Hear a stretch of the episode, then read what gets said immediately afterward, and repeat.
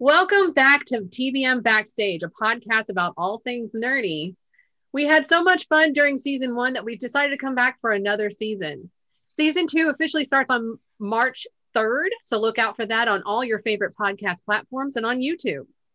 But today we have something super special for you and a little, shall we say, naughty. so, free warning we're going to be getting down and dirty with Shakespearean language. This will not be for the faint of heart. So, let's get down to it. All right, so Shakespeare is known as one of the best authors of all time. Yeah, yeah, yeah. His words inspire great armies to march to victory. Young lovers profess their love and give voice to the entire gamut of human emotion. Oh, yeah, baby. As a playwright in Elizabethan England, he wrote not only for the world's and wealthy in the posh seats, but also for the folks in the cheap seats, right? The ones in the back without the cushions. Yeah, we love those. Or the ones on the floor and the groundling area. We love those Nope. even more. the ones that were standing. Yep, absolutely. Yep. One of his more endearing, don't know that that's the right word, qu- abilities was to write the raunch. Shakespeare liked the flowery bits, the sonnets, the words of love and poetry and everything, but he really knew how to sling together the dirty words and phrases. So many dick jokes in Shakespeare. So many. many dick jokes. And we said dick already. Woo! Any high schooler could probably point these out, and they did in school. I don't know about y'all, but in my classes, it was like, hee hee, they said boob, or, or something like that. Um, but today we're going to talk about some of our favorite smutty words and lines. All right. So first off, how would you guys define raunchy, racy, dirty during Elizabethan times? I mean, yeah, there was probably brothels, there was probably all that sort of stuff. But you know, when Lee and I were first talking about this episode or what to do, we it kind of reminded me particularly of like Disney. Disney's very good, and a lot of Pixar, a lot of stuff like that are good at, are you know, telling children's stories, but they also sneak in stuff that the adults are like. So I mean, was Shakespeare kind of like that? Was like raunch out in the open, or during Elizabeth times, or was it more, and more, and more hush hush? What are y'all's thoughts on that? Hmm. Well, I mean, you know, Shakespeare had to walk the line, didn't he? You know, because he's performing for not only the, the lower class but the upper class as well, and we've already said. So, so in like Disney, where they they make it, the jokes are are only known by the people that are old enough to know. You know, Right. the, the- like the kids are not going to get the jokes, but the adults will, and then it comes off. You know, uh, the same way with Shakespeare, the the common people are going to get, or they're going to get the jokes, and you know maybe the, maybe the royalty will, maybe it won't. It doesn't matter, but it's it's done tastefully in in that we're not coming out and saying exactly what it is, but we're we're giving it more of a metaphor. Do you think that they were like more like during that time? Do you think that they were more if they like if it was known that they were like let's say publishing smut or something like that? I mean, was that like a crime? Was that criminal? Do you think that, that there was maybe that hush hush or I don't know? I mean, keep in mind, uh, prostitution was not. There weren't really laws. I mean, there were Yeah. there were moralities Right. play, but there weren't really laws against. Like, I mean, for example, a a lord who was having multiple affairs on his spouse was extremely common. Right. Um, Right. So it's it's not like sex was a hidden thing. I mean, you didn't have television, you didn't have internet, you didn't have, you know, uh, Snapchat. You basically had, you know, the uh, rather the somewhat attractive widow next door, You had to go Um, find it in the street. Yeah. right? Well, So yeah, it's- I think- yeah. I mean, there there was a lot of. I mean, the church played a a huge part in the times, and of course, the church, as we all know, the religious overview was, you know, uh, chastity, purity, uh, virtue. But I mean, you're only in church h- how many hours a day, how many hours a week at those times, depending on you know what kind of access you had, and and of course you. Um, uh, anyway, Well, lot of and- At, at the same Yeah. time, at the same time, so just prior to Elizabeth taking over, okay, uh, you know, Henry just went through what eight Yeah. wives, right? Uh, I mean, you know, he he ostracized any uh, number of lovers as well, right? and and Yeah. who knows, right?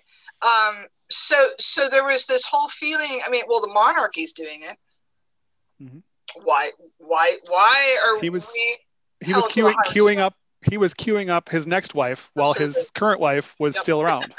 Yep that's true. So That's true. And we also have to also have to take into account that um, the the the men of the cloth and everything were also having sex on a regular basis. Right. I mean, you have uh, one of the popes, and I and I am really I do not know which one, but uh, he was a Borgia, Borgia, and he had children. He was supposed to not. He's supposed to be a man of the cloth.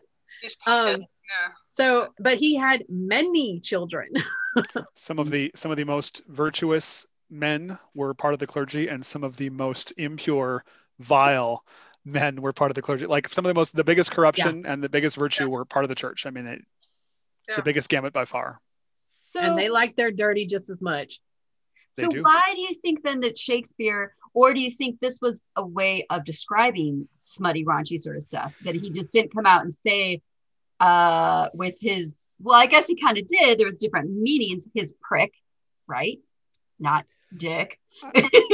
So I, think it's Yeah. because you have because you have an audience who you're you're he's writing for the audience that's paying him of course. So he's writing for the he's giving the the people who gave him money the show that they asked for or a show and the thing that they would enjoy um, featuring higher class people like they are because they, they see themselves in the play or, or Right. people they know etc but he's also performing for the masses who can't read don't understand the historical references aren't educated in any way but and i say this with you know quote unquote love in my heart everyone gets a dick joke right? I mean it's um and also keep in mind the words the, the text is one thing so much of it is based on performance because there's a huge difference between the line being oh my what a large dagger my lord performed as oh what a large dagger my lord and Right, right. oh what a large dagger my lord. I mean there's Yeah. so there's a lot of it interpreted so in Right. a lot of ways the level of raunch if you will is really more based on the performance than the actual words but of course the text is just rife with it, there's just it's so fertile for the dick jokes they're you- they're popping out of the ground if you will so if you if you utilize the the the jokes that are already written into the script and Mhm. and you and you capitalize on on you know what you can do with it with staging then Right. Then it's a it's a beautiful thing when it all comes together. I find it interesting that Shakespeare was a man of being able to write the lofty, posh stuff that doesn't offend a queen, but at the same time could make someone in the groundling area guffaw uh, because they got a particular joke or anything. And it's very interesting to me that today, what you really hear about mostly is the the artiste of Shakespeare and everything, and they kind of they they elevate him to a level of where he's just uh, beyond that, and and I think it's unfair because a lot of his works, and I've seen a, lo- a lot of Shakespeare plays across the years and everything that where they tried to like play down the jokes and stuff like that, the the raunchy bits, and it just didn't seem to work. But then I came to the Baron's Men, and we embrace the raunch. Um, uh, sometimes we can we do it very subtly. Sometimes it's it's hit you in the face with a horse, kind of jokes and stuff like that. so to But speak right like thinking of something else, but we won't say that. I said horse. I We said horse. yes Um, we all went there but it makes sense because I've heard so many people come and see it, uh, see our show, sit there and go, "Did you guys do anything different with the language? Did you clean it up or anything?" And we're like, "No." They're like, "But I understood everything." So you can't. And the only th- thing that we do different here is that we actually play the jokes. We actually keep the jokes and everything. Well, and I we- think that and we, we we we learn the jokes right i mean we we do our Yeah. research and we try to Right. figure Oh, yeah. out okay i'm reading these words what the heck does this mean and you go research you figure it out it's like oh my god that's a joke about a venereal disease Oh. well by all means, Wow. let's play Yeah. that, right? I love no, and I think it's so true. That was like doing loves. Woo, loves was dirty. When you it was. read like what some of the stuff meant, I was like, oh wow, The And- girls say it too. yeah. And even it was it was it was well distributed. You have to, you have to think about okay So- so so shakespeare in his time what is he doing he is like you said he's playing to the masses you know his his success in life o- overall depends on the popularity of his shows you know the acceptance of his Mhm. shows Yep. you know whether or not the queen likes it or not i, I mean either way the queen can be swayed you know and and if the overwhelming you know response is guffaw because of these jokes right then then then he's a success there's many other playwrights in that time that are way raunchier than shakespeare i mean Oh, way yeah. raunchier like wow Way Who- raunchier. who wrote? I have a quick question for both of you guys. Um, who wrote Ama- uh, Chaste Maid in Cheapside? oh god Was it Jonson? middleton I Oh, think it was Thomas. I think it was Thomas Middleton. thomas middleton yeah now, if I remember correctly, that was pretty. Listen, in researching that, in researching that play right there, um, you know, they had a whole system of affairs happening throughout London. Okay, and and that's that's that's what That's how the characters were writing about. connected. That's that's. I mean, that was the interplay, right? Exactly. And and it was In not uncommon for a man who who was married to a woman because of her her dowry who Right. you know maybe they had an attraction maybe they didn't but but okay suffice it to say that they they you know decided they didn't they weren't attracted anymore. She would take a lover or he would take a lover and as long as they were still together you know well maybe maybe somebody else is satisfying my wife and i don't have to and that's a that's a certain kind of freedom Yeah.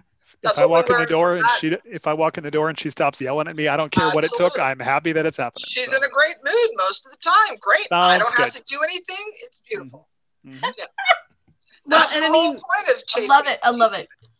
I think a comment, i- i- it's also a comment on the times and stuff like that, not necessarily Chaste Maid, but, and this is probably a topic A for lot. another, uh, for a different podcast and everything, but that it was common for men to publicly have affairs and mistresses and, uh, and like a, royal mistresses of record and stuff like that. I mean, there's several times um, where you have Louis, mm, the 15th or the 16th, who uh, Madame de Pompadour was his royal mistress, and she was best friends with his queen. oh yeah the french took it to a whole different level Yeah, so it was it's very interesting, but they just the did. queen could not have the same. Because was- she was Not expected to produce the royal heir, right? So she they couldn't Yeah. take a chance that she would give birth to another man's baby. Yeah. yeah, but it obviously it happened. Obviously, Clearly, clearly it happened in there because they were all. I'm I'm coming to learn that uh, Elizabethans were just a bunch of horny teenagers. Well, they didn't have TV. I mean, Oh, so, That's true. yeah. There's no there's no iPhone to play your games on. So you know, what else I mean, there's no gonna do on a porn for you to watch night? online. Well, right? what was the what was the TV? It was the peephole. yeah, the, the keyhole uh, out the window through the wall. Yes. Mhm. Um. All right. So, so kind of reeling it back into uh, the bard himself. Uh, we wanted to kind of ask you guys about double entendres. First, can you define double entendre for our viewers and listeners? What is it? What would you say a, a double entendre is? Um, well, I mean, I, at its basic level, it's a word or phrase that when when it's you say it one way, but it actually has a double meaning. So it can be again, my what a large dagger you have. My what a large dagger you have. That's Right. uh, essentially a double entendre. So you can interpret it either way. Can be interpreted multiple ways. Awesome. Now that we have that other way, so we are going to ask. I'm uh, Lee and I are both going to uh, read some pretty, I know, fun double entendres, famous double entendres, and you guys tell us what what do I you think? told you this was a quiz. God, I, I hope I know what these mean. No, I'll read. Um, if you don't know who some who said some of these and what they mean, um, I'm gonna take you out back and Yeah. beat you, and not the fun kind. Turn I- in your I have theater Google card. yeah. pulled up now. It's fine. I'm good. going to tell you who said it, but I you have to. Okay, Okay. so first one up. Oh, Aaron, because you have played this character. Yep. Is much ado, and it's Benedick. Benedick. Benedick. Uh, I will live. many times. I will live in thy heart, die in thy lap, and be buried in his eyes. What does that mean? Well, uh, the most obvious answer to that question, and this is what I thought when we were getting to that, to rehearsing that scene, is live in your heart, which is the love aspect of the relationship. Die in your lap, that is, you know, the, the little death, death by orgasm, Right. etc. I mean, that's that's the most obvious um, interpretation of that line. Mhm. What was the end of it again? I, I just I stopped at lap. What- So Okay. the rest of that? yeah, Stop at lap. And buried in thy in thy eyes. buried in the eyes. I think that's probably in my first my first thought is um, that is the ideal image of how you are seen or perceived, right? That has to do with the perception of, you know, romantic love versus, you know, sex, sexual love. Shakespeare really liked the whole reference to the lady's lap. Well, uh, yeah. because he also did it in in Hamlet, where Hamlet Mhm. uh, tells of asks Ophelia, "Shall I lie my shall I lie in your lap?" What? Um, and he it was Well, totally meant to be like Right. Well, I mean, there's a lot of ways you can play something like that. Like, like she's reclining and he is, you know, laying and just resting his head in her lap, and they were, you know, pitching woo at each other, or you know, each other's confidant, etc. But you know, there's obviously the very, the very um behind closed doors naughty version of. Yeah. yes. All right, Lee, you're up Okay. next. Number two, and I am not going to tell you what show this is from and who said it because if you don't get this, I am going to be y- your card's going to be yanked. By my life, this is my lady's hand. These be her very C's, her U's, and her T's, and thus makes her great peace. That would be that would be Malvolio reading the letter from Twelfth Night. Thank you very Yep. much. I have I had fond occasion to play that part and say those words many many times. Oh yes, Um, just on a side note, on a non-raunchy side note, um, I can think of nothing more embarrassing than actually having words spelled out, like letters in in a row in your lines, and then getting those letters in the wrong order as you're rehearsing and saying them wrong, and it's like, wait, Yes. her great round U's. Wait, no, her great. Wait, hold on. The P and this, which was the anyway. So, um, so the a lot of interpretations there too. Um, my Oh, my yeah. thought my thought of those were were of course, um, the letters were the um, substitutions for the parts of the female anatomy, right? So, and, and you can take your pick, and they're uh, largely inter- interchangeable. Not saying the pieces of the anatomy are interchangeable, but you know, I mean, the C can be s- uh, many things, many things. Laura, why are you not Yeah. commenting on any of Ah, these? because I'm too busy laughing. That's great. Fantastic. That's awesome. All right. Ah, She's she's googling and her internet's too slow. So, you know, she's- That's it's, it's possible. That is possible. Well, I you know, mean, we we can, al- we can almost see it in your glasses. Just FYI. That's right. You It's- could literally pick any one of Shakespeare's plays and everything. But when Jackie, I just realized when we are looking at this, and I was like, oh wow, okay, we really like this play because there's several uh, from Twelfth Night. Oh yeah. well, and I'm trying to think Such a great too. all over the place. Yeah, all over the place. if I remember correctly, because I was just when I saw this one too. I mean, it's definitely a. I'm googling. it was definitely like A uh, dirtier one and a more referenced one because Well, it's more kind of There's so many interpretations of Twelfth Night. I mean, you can take it. You can take it sexually. You can take it straight. You can take it, mm-hmm. you know, in- in many, Well, many different ways. Especially with Malvolio, which is kind of the, the Oh, yeah. interpretation we had of that. Yeah. Malvolio was not a sexually aware creature. I mean, he was very repressed and he was very proper. Um, and for him to say words like that, I mean, that is uh, that is essentially like you know the little boy going, "I'm going to go look at a Playboy. I don't know what I'm looking at it for, but I know this is dirty, and he he, I'm sneaking at something, right?" So Yeah, yeah. so that's that's kind of how we interpreted it. But I mean, you Yeah. could Malvolio could just be a, a, a great lech too. So it you know again, performance He- is such a part of it. Well, Well, he's a person that is he's a person that is trying to rise above his station. Also, Mm-hmm. you know, that's that's another thing that um, I think, you know, sexual language and sex itself. it transcends classes. You know, you see Yeah. that The whole- the whole stable boy times in thing, yep. Shakespeare as well. Mhm. Not just Shakespeare, but all of them. Uh, yeah, man, you can't uh, you can't beat a good stable boy. But right. I mean, that's that's a that's a thing that was very prevalent. I mean, you can, but he may not appreciate it. Anyway, Or he would, maybe. It needs to be or a maybe he likes it. I don't know.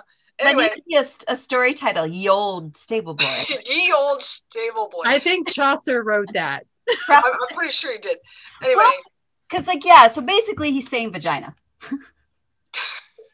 Uh, well, yes, i- in the parts of the vagina specifically. Yes.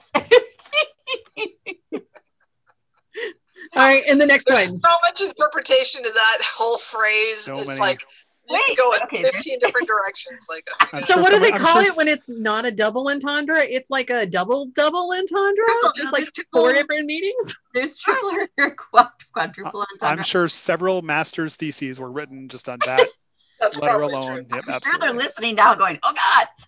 Um, probably true. All right. So this next one, okay, I won't tell. Well, she kind of already told you, but you, anyways, let's see here. I didn't do this one. I think Lee chose this one. And okay. Yeah. How to, okay. And thou let part so, Sir Andrew, would thou mightst now. Let's see if I can read it right. And thou let part so, Sir Andrew, would thou midst never draw sword again. What? I don't know even know what that means. That was some horrible butchery. I've never read that Oh, language. I guess this is one that needs a little bit of context. yeah, I think it's Um, this was at the very beginning of the Is that- play and Is everything. that Andrew where- Andrew Aguecheek, right? In Twelfth Night still? Well, it's Toby Belch uh, Right, talking, Yeah. to talking about Andrew Andrew. Aguecheek. Yeah. Mhm. and he's and uh Aguecheek had just been talking about uh drinking too much and not being able to Yep. Never draw a sword again. That to, impotence to was my first up. thought. I mean, Yep. that's basically what they were talking about. It's Yeah. like the porter in Macbeth when he talks about when you drink too much, you basically Yes. whiskey dick. Whiskey dick. Okay. I mean, I've I've heard such things can happen. You know, I've you know in fiction Good, literature. good answer. so- Aaron. Good answer. have. um, this next one has a very special place in my heart because in the same production that Aaron got to play Malvolio, I got to play Mariah, who was his one of his tormentors, his chief tormentor, to be uh, honest. Interesting. Mariah, the real villain of Twelfth Night, in my opinion. I know, and that's how I played her. But everybody was like, "You gave her personality and made her The uh, uh, like." She was, she was such an evil villain. Oh, So she was so. It was great. So evil. um, but at the very beginning, and this is poor Aggie Cheek, he was always such the butt of jokes for this play, except for when Malvolio was. um, but Mariah says, I pray you, bring your hand to the buttery bar and let it drink.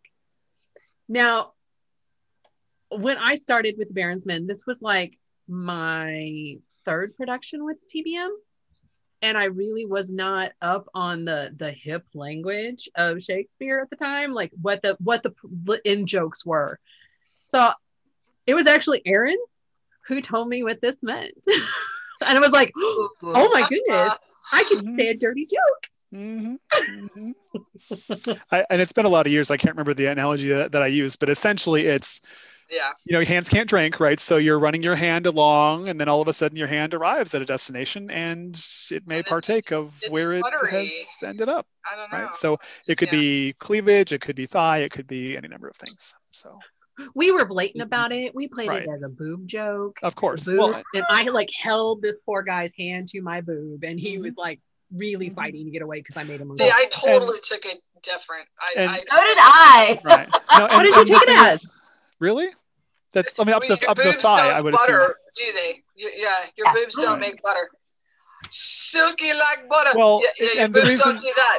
The reason we went with Oh, boobs, it was because of the sugar. whole.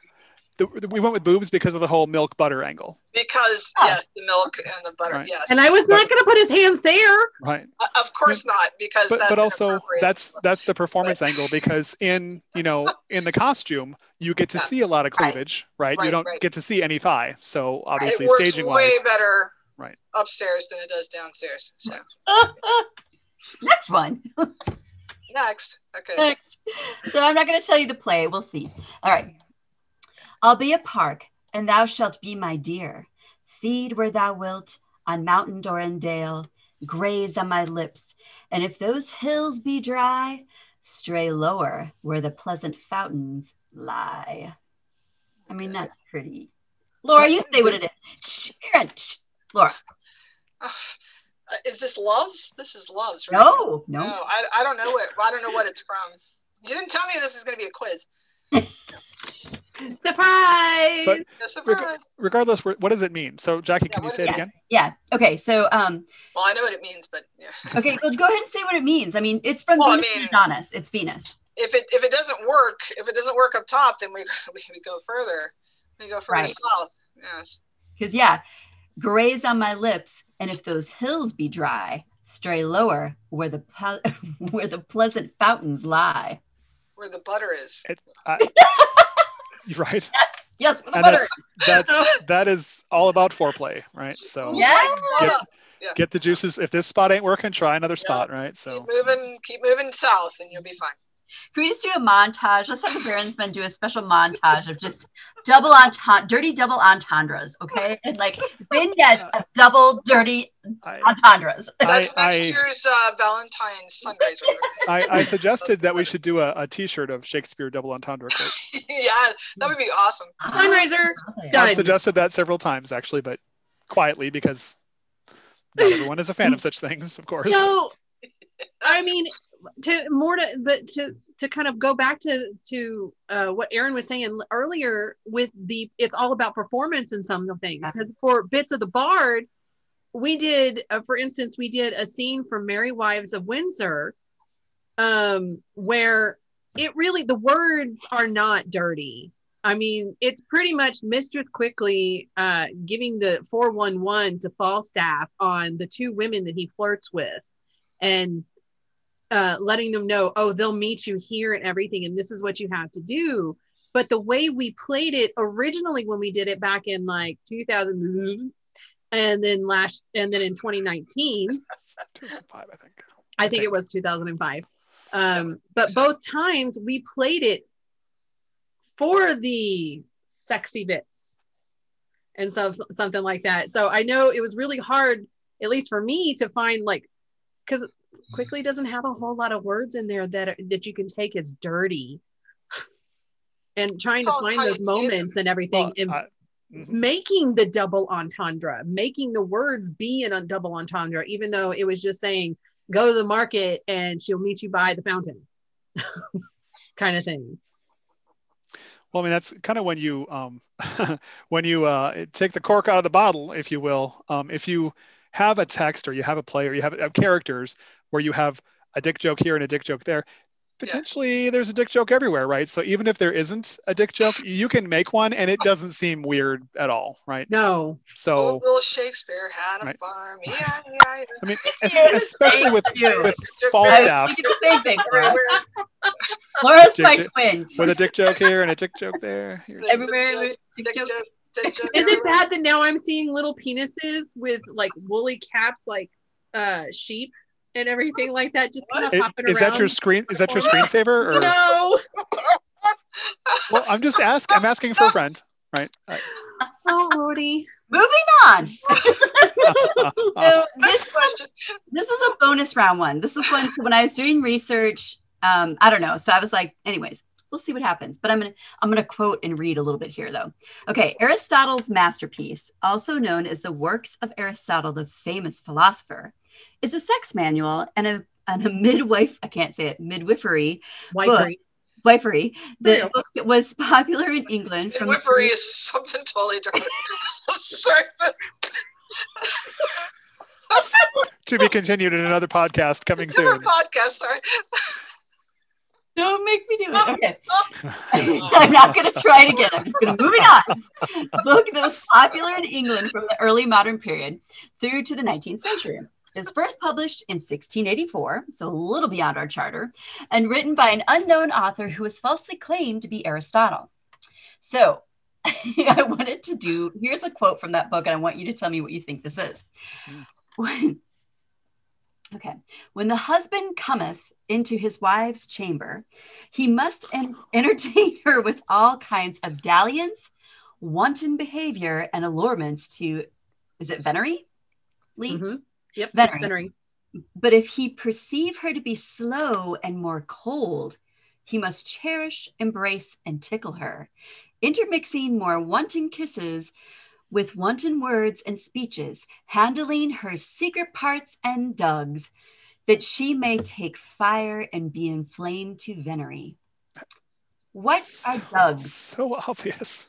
Laura, go ahead.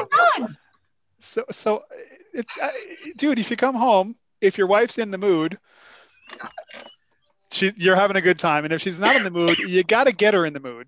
And you got to do all that nonsense that women chamber, like to get in the mood, blah blah "Oh, words. Oh, honey, how was your day? I'm listening. I care about your problems. Yada yada yada. Right. So, Show me your show me your dugs.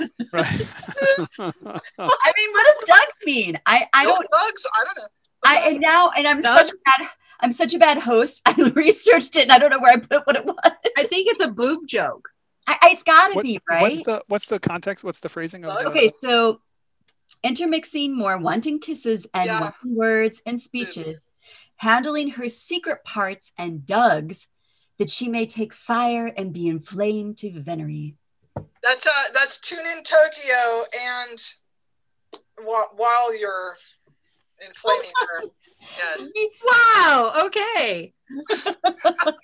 dugs uh, so I looked it up on Google by the way. Yes. Okay. Good, good. dugs, dugs is the udder, tit, or nipple of a female animal. There you go. Wow. That is the Google. so so then that implies the secret parts are your The other thing. Yes. you, you other- got two you, you got two hands at work. and the up there. Right. You only got one secret part. Well, maybe no. You only got one secret part. That for a different time. Coming soon to a podcast near you. Different, different podcast. It is interesting to listen to the language. I mean, so this is written in 1684 and Mhm. was still used uh, like through to the 19th century. And I love it when I love the way this sounds because when I read this, I'm, I might need to get this book. I don't know. I really want to see it, read it because it's pretty interesting. Like into his wife's chamber, he must entertain her with all kinds of dalliance, wanton behavior, and allurements to venery. What is venery again? Uh, Google it. sex, V E N E R Y. lasciviousness. Listen, okay. But if he perceive, I love it. But if he perceive her to be slow and more cold, oh, He must sexual perish. indulgence. embrace and tickle her. Now, tickle is probably not meaning tickle, tickle, I- or maybe I, it kind of doesn't took like you know, reach in, give her a hug, give her a little tickle, try to make her laugh, try to make her uh-huh. playful, etc. I mean, Got. Oh, is that where slapping a tickle comes ah! from? Oh my god. That probably does. maybe so. Not, that's not my version of tickle. Sorry.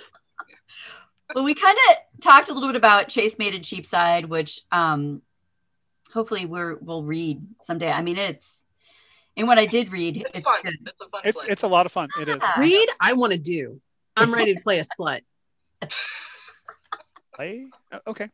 Wait, oh, Write um, that down. Okay, we're, we're writing that down for the casting couch. I mean, Mhm. uh, Damn, I missed a casting couch. damn joke. it. No. What the hell? what would you say? What is y'all's like favorite? This What's is- your favorite? Well, you- oh, no, no. I mean, that's probably. Wait, when was the Kama Sutra written? Written? Written? What? It was it was uh, Oh, it's ancient. thousands of years ago. That's, I mean, Yeah. yeah. I, I, yeah. Yeah. Do you think- it's, This is a dumb question, but I'm sure there was Kama Sutra little, you know, books that were printed. They were hidden away. What What were they doing, Jackie? I know this was for the viewers. Hidden in a way. in yeah. a way. Uh, were there was were, was there period erotica? I have no doubt there was Of period erotica. course, yeah, my God. clearly, yes. Oh, it would be interesting to find that. it would be. I mean, that's why this book reasons we is don't sex find that. manual. Well, I I'm very mean, curious. in the days before the printing press, I mean, you had to lovingly handcraft it, if you will. So I mean, or pass it down by word of mouth. Yeah. well done, well done, by the No. way, well done. Do y'all have a Uh, favorite raunchy line of your own? Say that again. What? Do you have a favorite raunchy line of your own that you, uh, yeah, that, What's your favorite smutty I- Shakespeare bit? the God. when you guys were talking about um, this podcast, the, the first thing that came into mind um, was, and it's not really a raunchy line, but it's when uh, the Baron's Men um, did. I think Laura, this might have been one of your first shows with us, the Probably. London Merchant, which is also known as the Knight of the Burning Yes. Pestle, Yes. and we didn't understand Pestle, P E S T L E. Oh, and and of course those of us um, kind of like lee was saying earlier before we really kind of got in the swing of how this works or whatever we were doing a lot of research. Oh the knight of the, the burning pestle burning pestle. Yeah a burning pestle. Yeah. a bur- like a mortar and pestle of course Yeah, is what you used to grind you know. AKA. a, Venereal the knight the knight of the burning pestle is about a penis that is dripping with fluid from the venereal disease Yes. so the knight of the burning Yes. pestle is about a lecherous old dude who's got so much VD going on that his that he's got pus dripping out of his dick is, is how that works. I no So, longer want to since do you this asked- play. Since you asked, that's the first thing I thought of when you said what's your favorite raunchy because because that was so early in my career with the Baron's Men and I've never So forgotten great. it. It's like oh that is just that is just so Your brain. beautiful, horrible but beautiful. And Laura, Yeah. you remember the the pestle that you made? I think you made it, right? No, Or- no, I didn't make it. Pam made it. Um, Pam made it. Um, and in fact, I think it's in my garage now that I say in that. I found it. I and think gave it might be. to you. Artifacts. Um, so it's Yeah, actually artifacts. it's actually like a um a cudgel. You know, it's it's you know it's got a it's got a cone and a bow on top, and it's got like ribbons the, out of uh, the top. Olympic torch. Yes. What it is. shaped like the Olympic Oh, torch. I've seen that. Yep, Yes. that's that was the burning pestle. Yeah, yeah, yeah. and and on stage they beat people with it. I mean, Yep. uh, Wow. the, the person that was Yep. playing.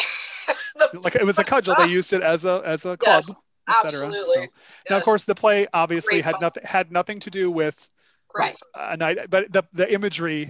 Um, that's why it had two names: the London Merchant, aka the Knight of the Burning Pestle. Not Shakespeare, but Ah, You know, Nice. I love What that. about you, Laura? oh God, I, I would have to I would have to research it. I, Or like a context. What if a, a moment in a play or something that you were like, whoa? Uh, I, I mean, one one of my favorite eh, favorite things is is actually Malvolio when he is reading the letter that he thinks is from Olivia. But Mm-hmm. it wasn't. It was from Mariah. I know, and and it's it's great because he's so full of himself at this time. he thinks he's getting a love letter. You know? Yes, yes, and and it's it's totally it's it's totally a, a trick, and it's uh. Oh, fantastic. and his response, Malvolio's response to that love letter that he got. yes. If you would like to see the wondrous thing that our lovely Erin Nina did, go over to our website to the uh, to our past shows and look up Twelfth Night. There's well a video there. And there is a video there that has it on there, and it is So in, in my defense, it was a lot of years ago, yes. and I had um, two uh, devils on my shoulder off stage that night I who mean, who convinced me to do nothing but evil. the the so- infamous, the infamous. Yes. So I have I have um, That was one of my Some have, favorite uh, parts of that entire show. them, Aaron, and and you certainly had that that night. You had it thrust upon you. And it 2009. every They- night it got You bigger thrust and it upon better. other people. So That's that's awesome. great. I, I didn't know, and just as a, t- as a teaser, I did not know what the phrase "drop it like it's hot" meant. Yeah, But he Bridget and certainly I knew had to to be backstage. So there you Two go. girls in full Elizabethan wearing hoop skirts had to show him how to drop it like it's hot. And I'm like, Oh. "No, you're kidding, right?" And then I, I I can't remember which of you did it first, but one of you did it. I'm like, "What? You're kidding?" Yeah, then yeah. the other did it, and it's like, "Oh no, clearly we all know this." I'm like, "Oh, You- all both know how to do that. Yeah. clearly that's the thing." Oh, No, but you that's embraced it, baby. Yeah, You that's probably by embraced it. far my favorite, like my favorite We scene on on. we may have to add a link to the Yes, podcast. yes, I will put a link to the video in the Yeah. YouTube uh, information Yes. comment. I. I have such Oh, mixed feelings about about this this living in infamy and this never being seen again.